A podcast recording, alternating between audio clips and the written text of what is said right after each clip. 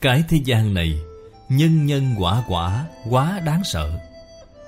Tích lũy công đức, Thường thường là tích lũy đã bao nhiêu đời kiếp rồi. Nếu như chúng ta hơi có chút mê hoặc Mê hoặc là như thế nào? Là hưởng phước. Các vị nên biết, Hồng phúc của cái thế gian này, Ngũ dục lục trần, Danh vọng lợi dưỡng, Loại hưởng thụ này, Người mê mới làm. Người giác ngộ không hưởng thụ, Mê rồi mới đi hưởng thụ. Một niệm bất giác Đã khởi vô minh rồi, Họ liền đi hưởng thụ Cái vui của ngũ dục lục trần. Tại vì sao nói người giác ngộ Không hưởng thụ vậy? Người mê mới hưởng thụ, Người giác ngộ họ biết ngộ. Hưởng loại phước này Là phước báo đã tích lũy Bao nhiêu đời, bao nhiêu kiếp. Lập tức liền hưởng hết ngay. Khi hưởng phước, Không có chuyện không tạo tác tội nghiệp. Tội nghiệp sẽ khiến bạn đọa vào trong ác đạo.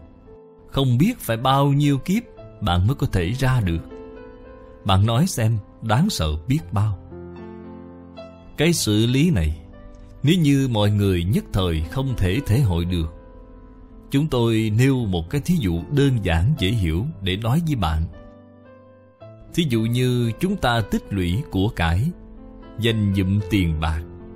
Cả một đời cần cù rất vất vả, Gom góp tích trữ được không ít tiền. Trong đời sống thường ngày, Thực sự là ăn tiêu tiết kiệm Theo nề nếp cũ.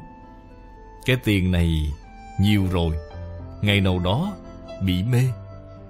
Lại có mấy người bạn ác đến lôi kéo bạn, Dắt bạn đi chơi. Ăn nhậu hưởng thụ. Mấy ngày thì tiêu sạch rồi. Bao nhiêu năm tích lũy vất vả, Mấy ngày đã tiêu sạch rồi. Sau khi tiêu sạch, Ở trong đây chắc chắn tạo tội nghiệp. Phía sau là đọa lạc, Là nếm mùi khổ cực rồi, Là giống như cái ý nghĩa này vậy. Phước báo của Phật quá lớn rồi. Vô lượng tích lũy kiếp. Bạn thử xem có vị Phật Bồ Tát nào Thị hiện ở thế gian này của chúng ta Mà hưởng phước chứ? Không có một vị nào cả. Thích Ca Mâu Ni Phật Vô lượng kiếp tu trì, Tích lũy công đức. Ngài thị hiện cái gì vậy?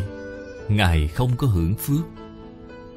Chúng ta thử xem người xuất gia tu hành, Người tại gia tu hành qua các đời. Tại gia tu hành những người đại phú đại quý này Họ cũng không hưởng phước. Đời sống của họ vẫn là vô cùng tiết kiệm. Phước báo của họ đem hưởng chung với tất cả chúng sanh. Đây là người học Phật. Trong lịch sử của chúng ta, Các chị đã nhìn thấy rất nhiều rất nhiều. Tại vì sao vậy? Họ không mê. Người xuất gia Xem cận đại Ấn quan Đại Sư, Lão Hòa Thượng Hư Vân. Đây là người của Thiền Tông. Tín đồ của các ngài nhiều. Ở trong đệ tử Quy Y, Người đại phú đại quý không biết là có bao nhiêu người. Cái cúng dường thu nhập đó nhất định không phải là người thế gian thông thường Có thể sánh với Ngài được. Nhưng mà bản thân Ngài vẫn là cơm rau, đạm bạc, Không có cải thiện bữa ăn. Vào trong tự miếu, đại chúng ăn cái gì, Ngài liền ăn cái đấy với họ. Không có nấu riêng. Mặc y phục, Một bộ y phục mặc mấy mươi năm, Không có nói may mấy bộ y phục mới để mặc, Không có. Toàn bộ tất cả cúng dường Đều đi làm sự nghiệp hoàng pháp lợi sanh.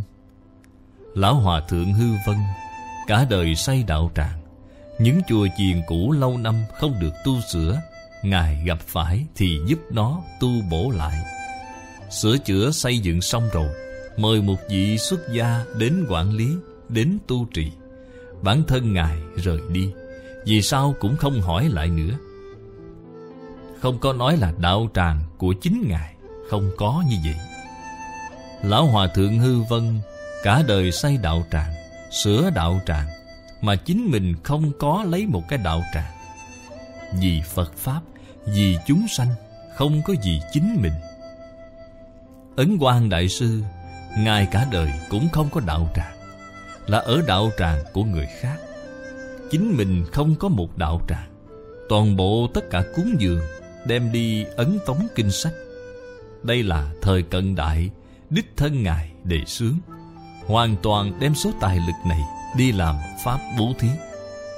Ngài sáng lập một cái hoàng hóa xã tại chùa báo quốc tô châu, chính là nơi lưu thông kinh phật in kinh lưu thông toàn quốc, toàn thế giới, không có cải thiện đời sống của mình. Đây là làm tấm gương cho chúng ta. Bố thí, trì giới, tuân thủ pháp luật, tuân thủ nề nếp, giữ trọn bổn phận của chính mình. Trích lục từ kinh kim cang giảng ký, tập 224